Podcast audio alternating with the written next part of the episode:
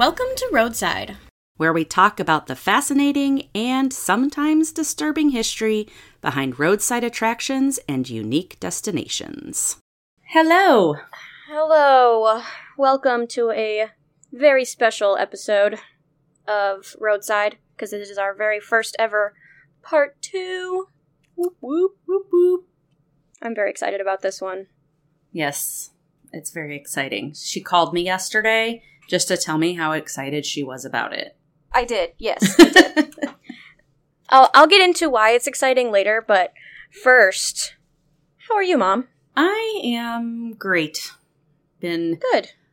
organizing my office, which was a complete disaster, and trying to get everything off the ground and off my desk and organized so I can use it. Yeah. So, for those that don't know, I don't think I've ever mentioned this before, actually.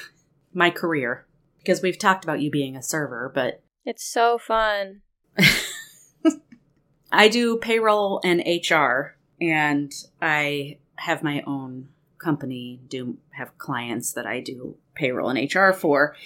So She's actually have- really good. So she's making it sound like it's just like normal, but she's actually really good. So well. I've I've been in the industry. I mean, for, having your own like having your own business is like the coolest thing in the whole world. well, it is. when It's that's like what you want to do, and like you do it all on your own. and I and I get to work from home, which is Yeah, awesome. being The a true girl boss. Absolutely. But my office has been such a mess lately that I've been working from the dining room table. And I also do a lot of uh, craft projects. So I have a Cricut and I do all vinyl and then I do painting and all kinds of stuff. yeah. So like I said, she's a girl boss. I do all of that in my tiny office, which used to be Abigail's old bedroom. It did. Yeah, back in the day. but it's been a mess. And so now I'm getting it all organized so I can actually sit. I'm actually in my office today, so I don't have to sit somewhere on the floor or on my bed or elsewhere to record. I have it all set up I'm in on my, my bed. office now. Well, that's okay. I'm sit. I'm sitting on my bed, uh, just in my pink fluffy robe. Although now I am at the front of the house, so I'm hoping that there's no traffic noise because I'm usually in the back of the house. But I'm ne- not going to get traffic like you do, that's for sure. Oh no, I live on a a busy street. Unfortunately, every time a car passes, I can see the noise pop up on my laptop. Yes. It's it's super fun for mom to edit out. super duper fun. Which is why sometimes it takes me so long to edit. yeah. But hey, in May, I will be moving to a new place, and it is not on a main road. It's actually very far from any main road. And in the meantime, hopefully we'll get some new patrons yeah. and we can afford to buy uh we can afford to buy noise canceling headphones. yes, that would be so great. That would be fabulous. I would be Absolutely fabulous. ecstatic over that. I would too. So hey, if you want to join our Patreon, Yes, please. do that. You'll get bonus episodes. Yeah, we have some actually pretty fun bonus episodes, so you're missing out if you don't. And then there's also a bunch of other stuff. You can get some Merch. some unique merch that nobody else gets except for Yeah. patrons. Join our special club. So you can go to our website, roadsidepodcast.com, and there's a button for Oh Patreon. gosh, I'm sorry if you just heard that. My cat just jumped up onto her tree. I didn't hear Um, it, but I'm sure the microphone did. Yeah, her collar likes to jingle. yeah, I I often when I'm editing, I do hear her little bells or whatever it is. Yeah. She's a crazy little girl. But anyway, Anyways. go to go to roadsidepodcast.com. There's our Patreon button right on the front page. You can go from there. You can go to our TikTok, which is Roadside Podcast. You can go to our Instagram, which is Roadside Pod, Facebook Roadside Podcast, or email us at roadsidepod at gmail.com. Yeah, do it. All of the What above. she said. Tick all the boxes off. Yeah. We'd love you forever. And then you can also go to audible.com slash roadside Heck yeah. and get 30 days free if you're new to Audible and to help support us even more. Yeah. Do that. I actually I actually want to I gotta talk about this author that I've been following on TikTok. What author? I need to know. Her name's Jeneva Rose. Have you heard of her? I don't think so. No. Oh, and I just realized my therm my furnace was on, so that's probably going to be noisy. Yep, it's okay. Anyway, um, yeah, her name's Jeneva Rose, and she she's written a few books, but one of the books that she wrote that I just started listening to on Audible is called The Perfect Marriage, and Hmm. it is so I I've not finished with the book, so no spoilers if No anybody's read it spoilers. But a couple things. So I just want to kind of give you a rundown of what this book is about because as soon as I tell you, you're going to be like, oh, yeah, that's definitely a, a book that mom would like. Okay, I'm ready. Okay. So basically, this uh, this book is about a couple, and the woman. And I'm not giving anything away because I, like I said, I barely started it. This is literally like what's on the cover jacket, except I'm summarizing it. So there's this married couple, and the lady is like a successful. The lady is a se- little little little. The lady's a. Why can't I speak? The lady. the, the woman is a successful attorney and her husband is struggling a struggling author Ah. so she works all the time and he doesn't and then he ends up having an affair that bitch. right The fuck? but then he gets accused of murdering his mistress Oh my goodness. so that's where it lies is like she's trying to discover should she defend as an attorney defend her husband against murder when he cheated on her Mm. No, right that's me. asshole I would say no. Uh, But the funny thing is, which this this book, it's called The Perfect Marriage, as I said, by Jeneva Rose. It's available on Audible, so if you want to listen to it, go to audible.com slash roadside. But also follow Jeneva Rose on TikTok because she is freaking hilarious. Really? So, she has this this um fan, I guess, or non-fan named Scott, who like emails her multiple times telling her how terrible her book is. but it's almost become like this running joke, and so she talks Mhm. about she talks about him, and then like her and her husband, her husband's name is Drew, and her and her husband do like silly things on there too. But like her TikTok, she will talk straight to the camera, so serious, but everything is like a joke. so just it's like that deadpan, just yeah. dry I'll have to look her humor, but she's she's fun. And so I I just started listening to that book because I started listening to that audiobook because I saw her on TikTok and now I was like, "Oh, that's thriller. That's totally my kind of book." And totally. hopefully it's Very good. much so. And then Yeah, let me um, know what you think. I will. I will. And then I will go and if I really like it, listen to her other audiobooks too. Cool. It sounds super interesting. Sounds Yeah. like something I would want to read. Yeah, I think I'm only on like chapter two right now, so really not far at all. I was just excited to talk about it. Yeah. It sounds exciting. It Yeah. sounds like a sounds like it could be like a cool movie too. oh, maybe. Actually, I want to say I saw that I thought that it was being. Hold on, I gotta look that up because I thought I really did. I thought it was being what did they say? Eh, Looked at or whatever to become a a movie. Oh, okay. Oh yeah, it says the perfect marriage, perfect marriage, altar bound with Patrick, somebody, Washburgers, picture perfect federation, and Zurich Avenue, and it oh, says it doesn't have like a release or anything, but it looks like looks like it might be a movie. That's exciting. Yeah. All right. Cool. Cool. Oh, so anything up with you? No. All right. Life is, life life is pretty much the same. I work and then I come home and then I go back to work Nice. and that's it. I mean, I hang out with my friends and stuff occasionally, which shout out friends, I love you guys. But most of the time, it's just pretty average. Just kind of doing the same thing over and over again, which isn't necessarily a bad thing to me. I like my little routine. I mean, sometimes it's nice to just have a regular routine and not be stressed about Mhm. stuff or running around like crazy, you know? Yeah, I like my job. I like my friends. I like my house. Good. I like my cat. I like my boyfriend. Good. So yeah, Life is good. kind of I'm kind of vibing. Yeah, I'm having a good time. nice. That's awesome.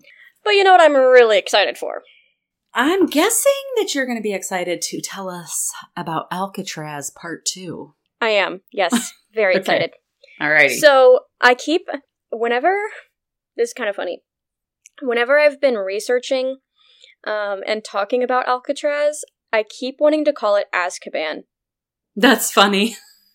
all the time. I call it Azkaban in my head all the time, and I have to like correct myself because I know that I'm going to say Azkaban on the podcast, and then it's going to be like a disaster. So it's Alcatraz. Correct me if I get it wrong. Do you know by any chance if Azkaban was based on Alcatraz? I mean, I feel like it is. It's Yeah. they're both maximum security prisons on an island in the middle of the ocean. Okay. They both start with A and they both have a Z in the name, Yeah. which is unusual. I so I feel like that's it I bet it is. I wouldn't be surprised. So today we are going to be talking about two more famous inmates. Last time I said that I would also be talking about some escape attempts and some other stuff about Alcatraz, but if I did that this would have been like a 3-hour episode. So I already have 13 pages of notes just for this. So this is I think going to become like a series type thing uh, where we might have a part three later on down the line. But I'm just going to kind of go with it. Because I do want to talk about Alcatraz escape attempts and whenever they close down and stuff like that. But I don't have time to do that in this episode. So I think there will be a part three eventually down the line. But I don't want to do it one right after the other because I feel like that might get a little boring. Yeah. Well, I mean, But I'm not going to leave anybody on a cliffhanger, so don't worry. yes, I'm sure there are people that love love all the history behind Alcatraz and would love to hear it all back to back, but we got to put in some other we got other things. stuff so to we'll do, we'll yeah. come back to it. We got other places to look at. Fun fact though, I just looked it up. You did? Yeah. So, it's Rolling. I think Rolling? rolling, like bowling. Okay. So Rowling reveals something that may not be widely known. She says that Azkaban, the prison fortress on an island in the North Sea, was directly inspired by Alcatraz. Knew it. I'm so sorry. The word, the name Azkaban, is inspired by the Hebrew word ab- abba, abaddon, meaning place of destruction or depths of hell. And Ooh. the yeah and so the word azkaban is a mashed up version of alcatraz and abaddon Huh. yeah interesting there you go Nice. fun fact Yeah, that is a little fun fact. so it's not you know so far from your thoughts when you want to say Yeah. azkaban It it, it, I, it just it keeps clicking in my brain. yeah But we are not talking about Azkaban. We are talking about We are not. Alcatraz. The first famous inmate that we are going to be talking about is the Birdman of Alcatraz. i feel like i've heard this His name is Robert Franklin Stroud. okay He's pretty pretty famous, pretty popular. okay Robert Stroud was born on January 28th, very close Ooh. to your birthday. very close 1890, not very close to your birthday. Not very close at all No. um, and his parents were Benjamin and Elizabeth Stroud, and he was born in Seattle, Washington. Robert had a younger brother and two older half sisters from their mom's previous marriage. Their home life uh, was not great. hmm. Their father, Benjamin, was an alcoholic and an abuser who liked to take his rage out on his children. great Super great. And at the age of only 13, Robert ran away from home. Aw. He ran away as a result of the abuse because he just didn't want to do it anymore. And as far as we can tell, he kind of just drifted around for a few years, but there's not a lot known about what happened between the ages of 13 and 18. Because okay nobody kind of really knows where he was. He was just kind of drifting. yeah But when he was 18, he moved to Alaska, where he worked on building railroads. And because of this, him and his coworkers moved around a lot, and he eventually ended up in the town of Cordova in Alaska. Here he met a lovely lady. Her name was Kitty O'Brien. She was a dancer and occasionally a sex worker. Not much is really known about the relationship between the two of them, but Stroud started acting as her pimp. Hmm. So we don't really know if there was like a romantic relationship between them, but that's what they were doing. Okay. So soon after he started working for her, or she started working for him, Stroud and Kitty moved to Juneau, Alaska, because it was like a booming town due to the gold rush at the time. So while they were in Juneau, the two met a bartender named Charlie Van Dahmer, and Charlie became a customer of Kitty's. I'm immediately turned off by his name. Yeah. So after his interaction with Kitty, they, you know, did their thing. Charlie refused to pay. So once Stroud found this out, he went right to Charlie's home and waited for him to return. Mm-mm. When Charlie came home, he was met with Stroud and his 38 caliber pistol. Mm. Stroud shot Charlie in the heart and then stole all the money from his wallet. Mm. After this, though, Stroud turned himself in. Oh. He didn't run away, he turned himself right in. And his mom managed to get him a pretty good lawyer. I think him and his mother kept in pretty good contact after he left. So she got him a good lawyer, and they were able to take the death penalty off the table by pleading guilty to manslaughter. On August 23rd, 1909, Stroud was convicted and sentenced to a maximum of 12 years to be served at McNeil Island in Washington state. Hmm. And Stroud didn't know this, but he would never live outside prison again. Oh. Yeah, and at this point he was 19. Oh, okay. While he was at McNeil, Stroud gained a reputation for being quite angry and violent. At one time, McNeil, at one time at, while he was at McNeil, Stroud attacked a hospital orderly who had reported him for trying to steal narcotics. So he attacked the hospital orderly. Hmm. In another incident, he fought and stabbed another inmate who reported Stroud for stealing food. yeah. I mean, it's not funny, but it's like no. stealing food, murder. Like the penalty doesn't really match the. No, it doesn't. Mm. So, these two incidents earned Stroud another six months added to his sentence. Um, That's it. would- yeah, that's it. Well, he stabbed the person, but he didn't kill them, I don't think. Oh, okay. I mean, okay. Still, still not great, but, you know. right. Yes. And after this, he would be moved to Leavenworth, Kansas, to the prison in. To, Soon after this, he would be moved to the Leavenworth, Kansas prison, uh, which would be his. I don't. My brain is going all over the place. Anyways, restarting. Okay. Soon he would be moved to the Leavenworth, Kansas prison, which was still new at the time, and he was moved in 1912. He was moved because of the attacks and the constant complaints from guards and inmates saying that he was just too hostile to handle. And even when he was in Leavenworth, he was still pretty violent and disruptive, and due to this, he was refused a visit with his brother in 1916. So this was the first time that his brother was coming to visit him, and because of Stroud's bad behavior, they weren't going to let him see him. Hmm.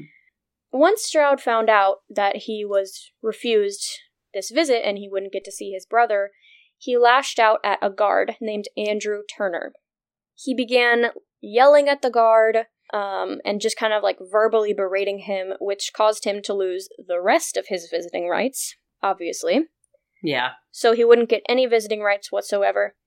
And to get payback, Stroud stabbed Turner, the guard, Oh. to death Oh. in the prison's mess hall in front of thousands of other inmates. Oh shit. Yes. So it was very like there was no denying that he had done this. Right. So because of this, Stroud was convicted of first degree murder and sentenced to death by hanging. Oh. His mother did everything that she could to stop the hanging and even went as far to go to the Supreme Court. Hmm. The Supreme Court did not help her. They were like, mm, no. so she went farther up the ladder to the President of the United States, which at the time was Woodrow Wilson. Okay. And she wanted to ask Woodrow Wilson if he could grant her son clemency. However, President Wilson was bedridden at the time because he had just had a stroke. Oh. The president's wife, Edith Wilson, the First Lady, was handling a lot of his responsibilities. So Edith Wilson and Stroud's mother actually met in person to discuss the executive clemency. And eventually, the First Lady was able to stop the execution eight days before it was to take place. But he was sentenced to stay in prison for the rest of his life. He was never going to get out. Hmm. Stroud was placed in isolation while he was in Leavenworth, and most of his privileges were taken away. So far, not great. No, I would say not. no, he has attacked three people while he's been in prison. He killed someone to get him into prison.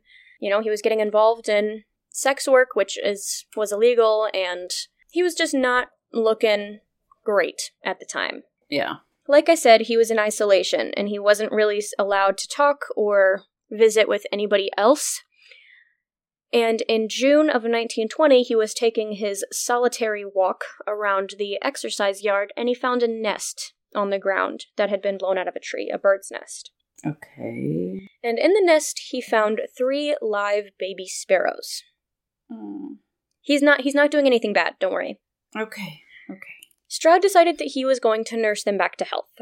He brought them inside and began to take care of them in his cell, and that's how he received the name Birdman.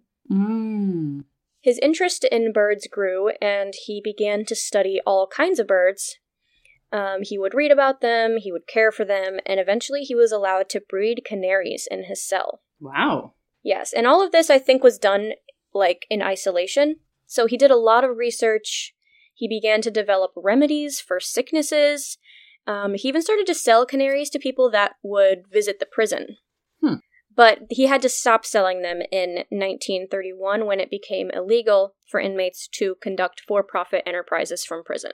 So even though he couldn't sell the birds any longer, he was still allowed to study them. He was sent research equipment so that he could continue his studies in prison, which is kind of crazy, like to get this research equipment in prison so that he could continue studying birds, even Yeah. though he was in prison for two murders. Have you seen the movie Shawshank Redemption? Of course, I've seen the movie Shawshank Redemption. Okay. I've watched it with you like three times.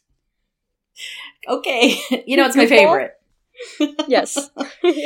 But I'm just like picturing like, you know, when Andy Dufresne got his all his library materials and Mhm. and then I'm picturing Brooks and his his crow Jake, you know. So yeah. go ahead. Maybe that's kind of where that came from. You never know. Maybe. Who knows? So, whenever any of his birds would die, he would dissect them to learn more about their sicknesses. And Hmm. eventually, he wrote a 60,000 word manuscript called Diseases of Canaries. Really? And he actually did a lot of really good research and became known as like a renowned ornithologist. His research Wow. really helped with, you know, bird health in general, I guess. I don't know a lot about birds, so I don't know.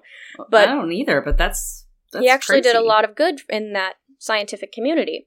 But the Leavenworth prison officials were not that happy about Stroud and his bird obsession, and they did everything in their power to get him transferred to Alcatraz.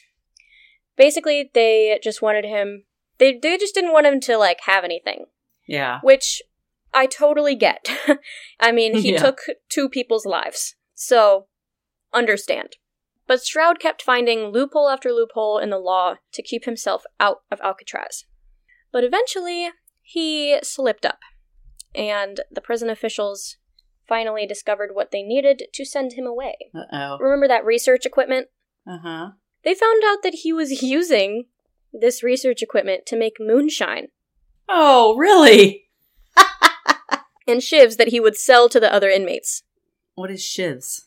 Makeshift knives in prison, basically. Oh, Yeah. shit. Yeah, that's probably not Yeah. good. No. So they found that out and they were like, okay, we can finally get this guy to Alcatraz. So on December 15th, 1942, Stroud was awoken early in the morning. Had no prior warning of this. And he said you ha- they said you have 10 minutes to get ready and then we're leaving to take you to Alcatraz. Mm. He was not allowed to bring any of his personal belongings. He wasn't allowed to bring anything at all. So his brother eventually came back and collected all of his personal belongings. The rules at Alcatraz were obviously much more strict, and Stroud was no longer allowed to keep birds.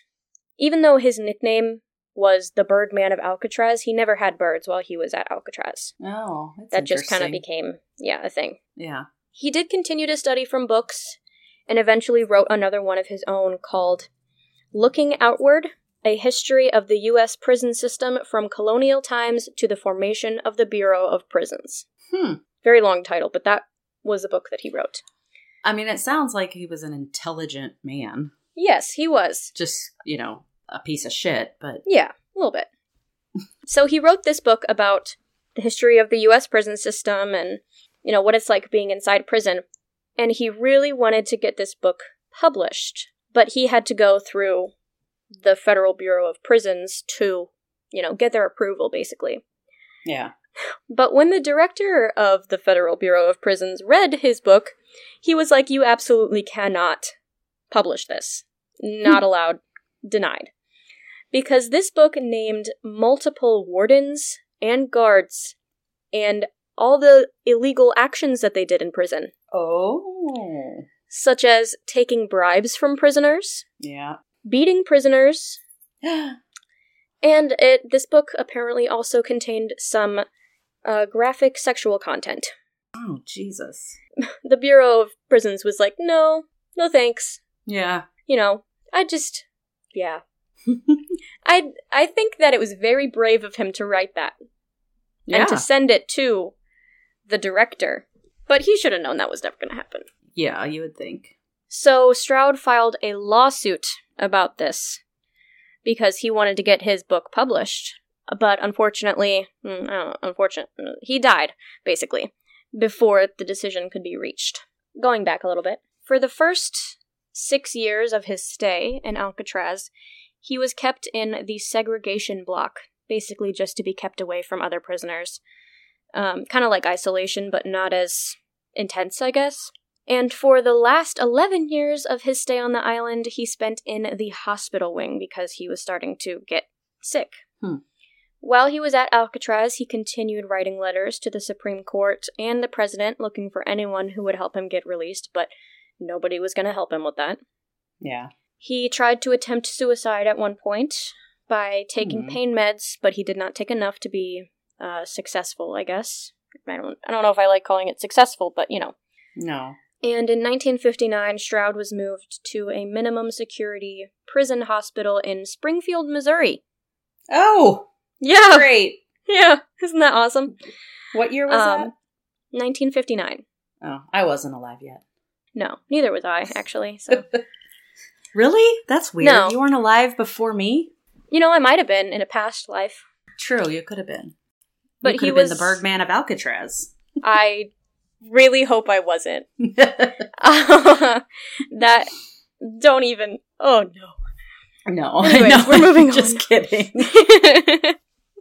so he was moved to this prison or this prison hospital in Springfield, Missouri because of his failing health. And this is actually where Stroud watched a TV program for the first time, Oh, which I thought was pretty interesting. yeah. Just I mean, imagine what it was like to watch TV for the first time. Like before Yeah. it even existed, Right. not knowing, you know, that that would just be kind of crazy. yeah. He was able to have a lot more freedom. He was able to walk around the grounds and interact with people. And he said that he saw more people and spoke more words in the last couple years he was in Springfield than he did in the last four years he was in Alcatraz. Oh, that doesn't surprise me. Yeah. So Robert Stroud was eventually became one of the country's most infamous criminals. There was already books about him and a movie in the works at the time of his death, and he passed at the hospital in Springfield from natural causes on November 21st, 1963. And this would have actually been a huge deal because, like I said, he was one of the most infamous criminals. Everybody knew the Birdman of Alcatraz, you know? Yeah. when he died, it would have been all over the news. Everybody would have known about it. Yeah. However, the day after his death was the assassination of President Kennedy. oh. So he, he got kind of pushed to the back burner. Well, I mean, So not very many people heard of his passing. I mean, you know, when you go with uh who's going to be who's going to be more popular in the news, the death of the president or the death Right. of this criminal, you know? right. So that's the Birdman. All right. Not the best. Just saying. Not a mean, stellar he human did- being. Not stellar. He did do some good things for the bird community, I guess. Right. But overall, not the best person. So next, we are going to be talking about Roy Gardner, Okay. also known as America's last great train bandit. Oh. right. Yes, this one was super, super interesting to read and research about. Roy G. Gardner was born on January 5th, 1884, in Trenton, Missouri, Oh. Okay. but he was raised in Colorado Springs. He was very attractive, said to be very charming, and he had curly I don't know. I just looked at a picture of him. I don't know that he was very attractive. Oh, well. This is just what was said about him. Well, I would say the picture that I'm looking at of him is probably when he's older. Ah, this was, we're going to start kind of when he was younger and go from Yeah. there. Okay. So whenever he Go was younger, he was supposed to be attractive. He had curly auburn hair and blue eyes, and he spent most of his younger years kind of drifting, as did uh, the Birdman, basically. Uh, not much is really known about his home life. I couldn't really find anything about his family or his younger years or anything. But when he was a little older and left the house, he drifted around the southwest United States working as a miner. Miner, as in like mining coal. Right.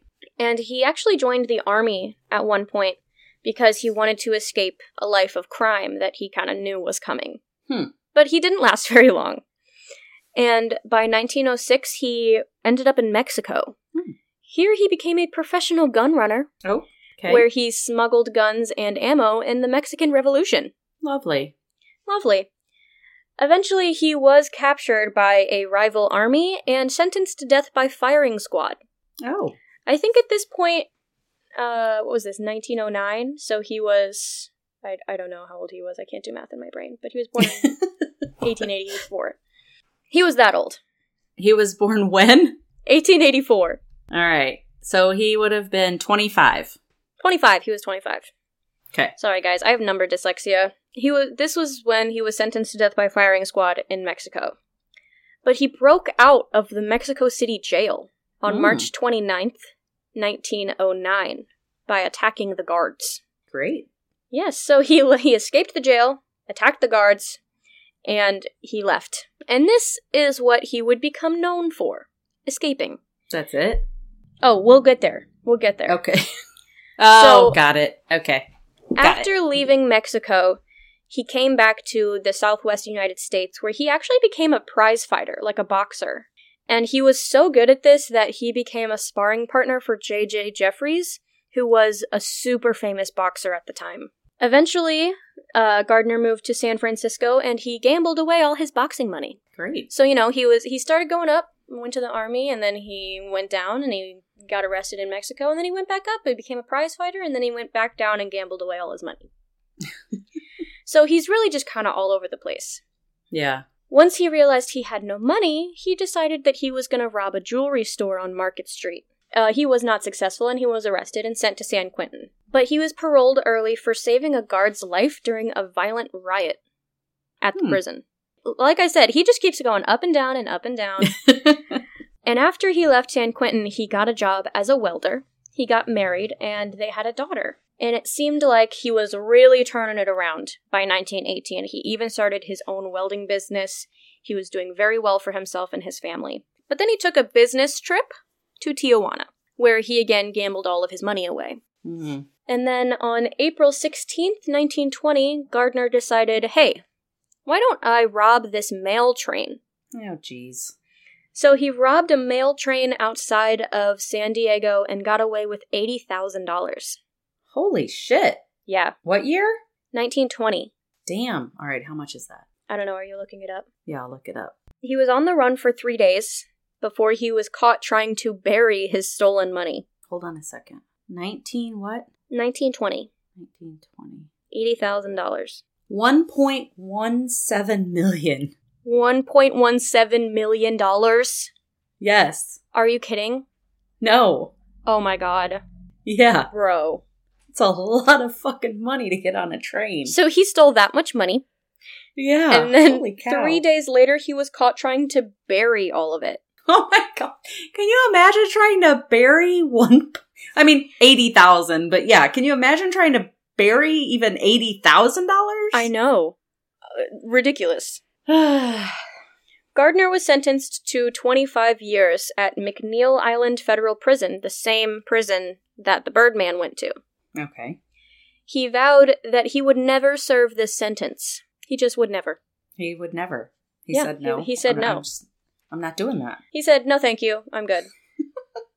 he was transported. If it were only that easy. I know, right? So, on June 5th, 1920, he was transported via train by two deputy U.S. Marshals. Hmm. Well, Good. Let's he, put the train robber on a train. well, you know, back then, I think that was probably what all they could do. Probably. You're right. So, while these three men, Gardner and the two deputy marshals, were on the train, they were on their way to the prison, and Gardner pointed out the window and he said, Oh my god, look at that deer! What? So the U.S. Marshals looked. And they were like, oh my god, a deer? What? And then he grabbed one of their guns. Are you fucking kidding me? He played Yeah. that trick. He did, and it worked. Oh, He Lord grabbed one of their guns, disarmed the other at gunpoint, handcuffed both of them, What? stole $200, Oh and then God. jumped off the train outside of Portland.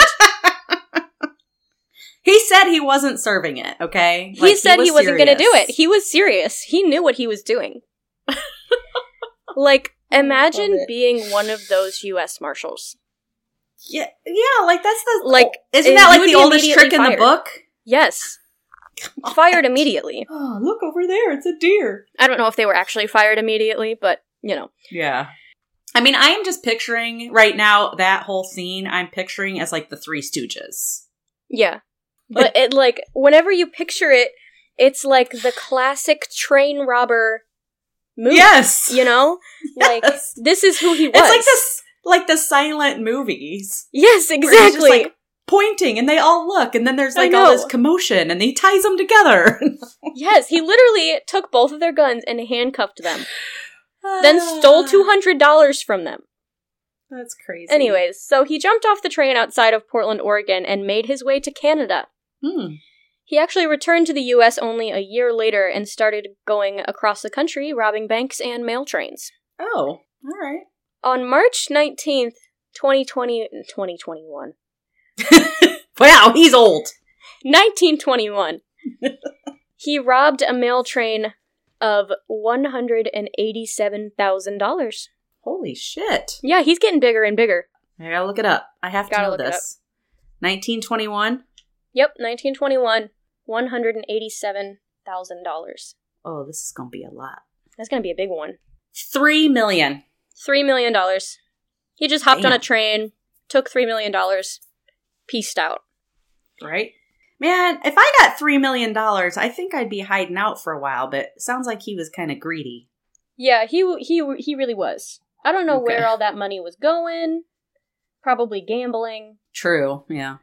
But after this, there was a $5,000 reward put on his head. Hmm. So everybody was looking for him. Everybody knew what he looked like. There was posters everywhere. And he was caught three days later in a pool hall playing cards. Oh, jeez. Yeah. so gambling. yes, gambling. He was sentenced to another 25 years at McNeil Island, so 50 years now. And at this time, this time when he was being transported, he was very heavily shackled. And he even had the Oregon boot shackled to his ankle, which is like a really heavy iron shackle attached to your ankle. Look up a Hmm. picture of it. It's kind of crazy looking. yeah, I'm gonna look it up right now. Okay, Oregon. Oregon boot. boot. Oh, that looks lovely. Yes, so he had one of those. Okay. This time, he was transported by two actual U.S. Marshals, not the deputies. And they were known to be the best of the best, very fast shooters. So during the journey, Gardner asked if he could use the bathroom. No, no. And I guess nobody was like, yeah, I'll go with you. They just let him go to the bathroom and stood outside the door. But in the same bathroom, a friend of Gardner's had been in there before and hidden a pistol. Oh, jeez. in the same bathroom. So he came out with the pistol. He pointed it at the marshals and ordered another prisoner to handcuff the two marshals together. Oh my god. He then took their weapons and hopped on another train. so this is three times he has escaped prison now. This is like a silent movie comedy. Like It really I- is. I can just picture this all in my head, and we're just laughing at how stupid these marshals are.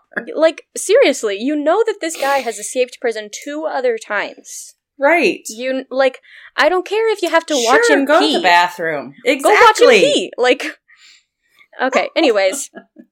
so again he was on the run and the biggest manhunt in Pacific Coast history began. Everybody was looking for him again. Everybody knew what he looked like. He was everywhere.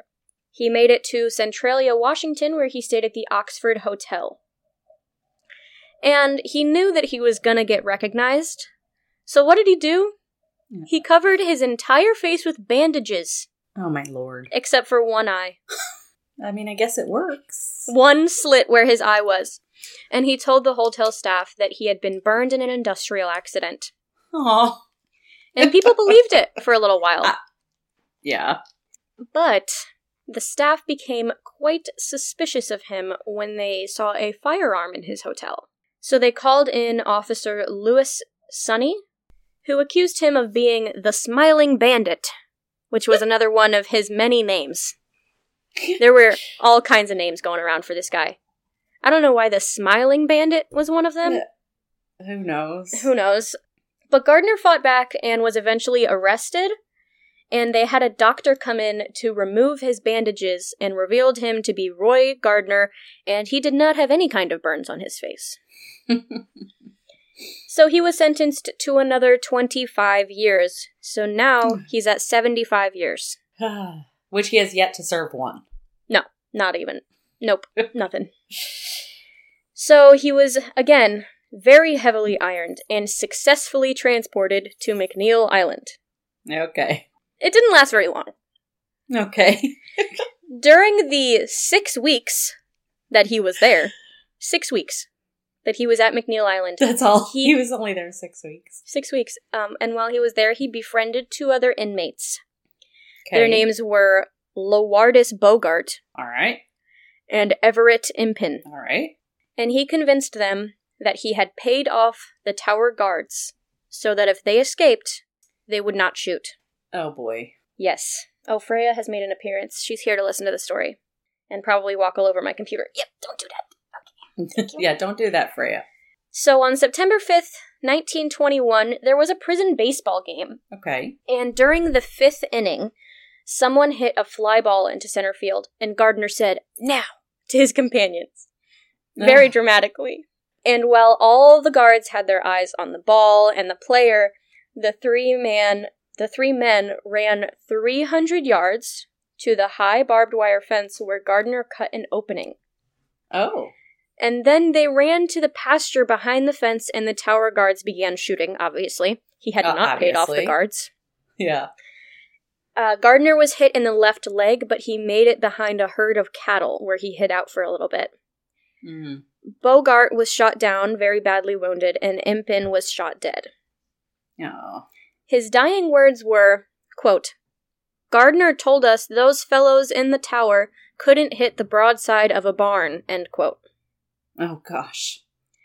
So this is when Bogart realized that Gardner had used him and Impin as decoys so that he could hmm. escape.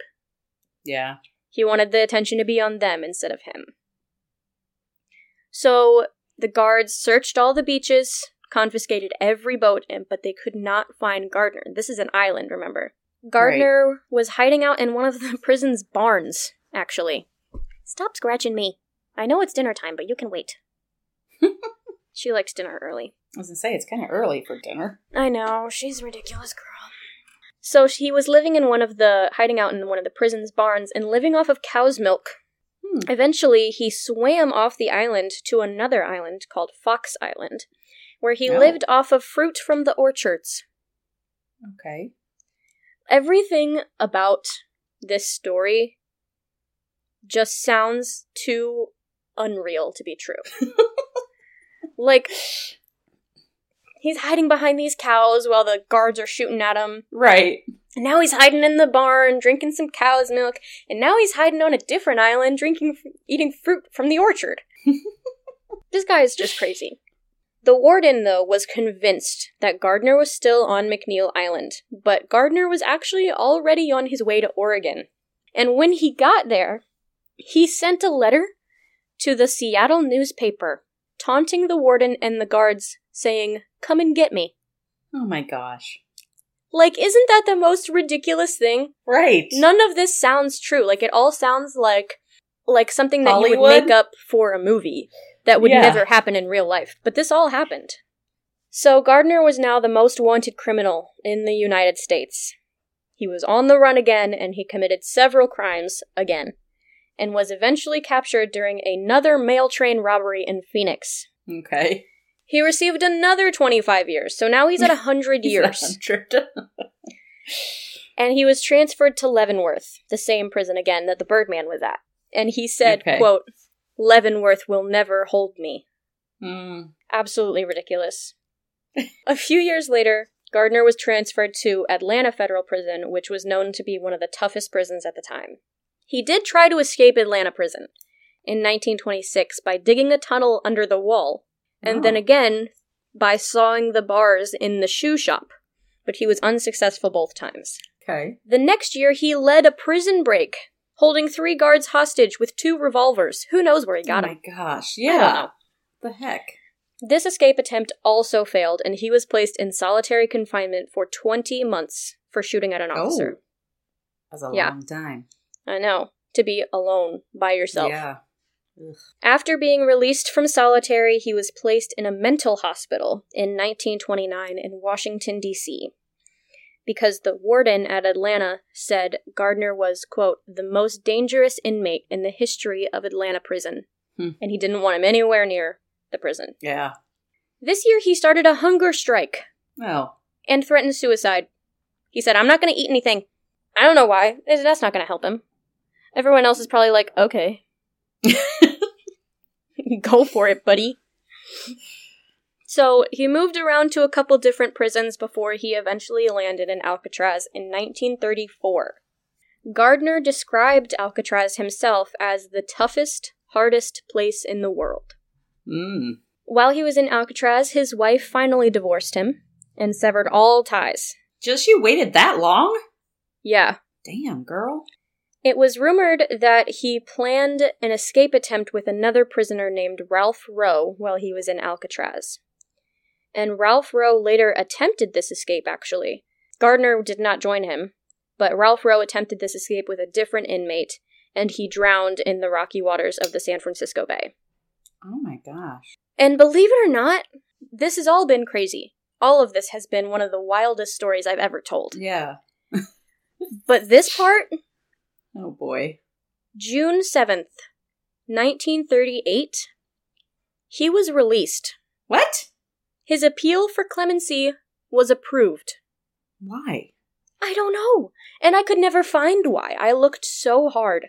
I have no idea. But he was released as at 54 years old. So he he had a hundred year sentence and he served Uh-huh. what? Twelve? Yeah. Not very many. Wow.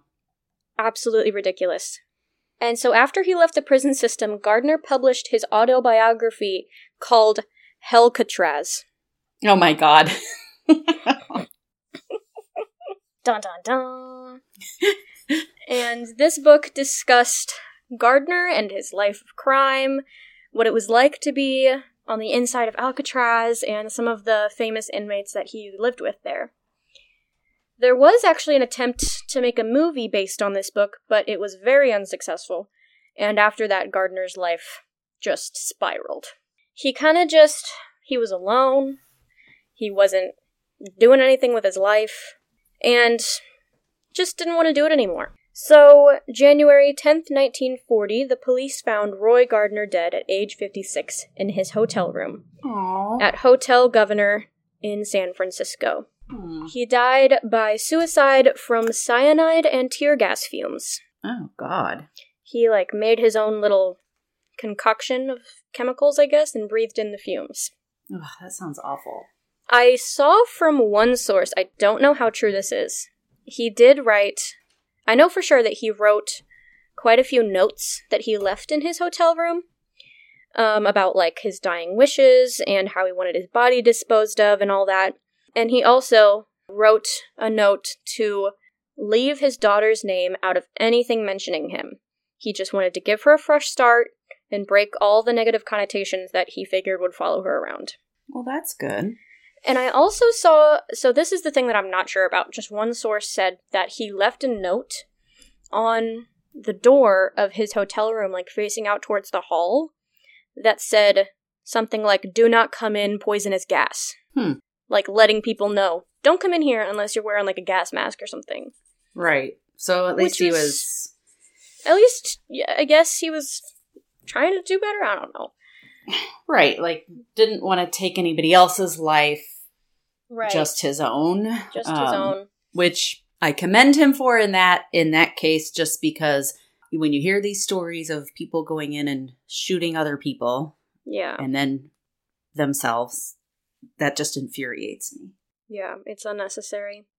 But like I said, he also wrote that he did not want his daughter to be involved in anything, and I did not see his daughter's name or his wife's name in any sources or anything. I don't know who they are, so I hope Hmm. that they lived happy lives and were able Yeah. to stay far away from his influence.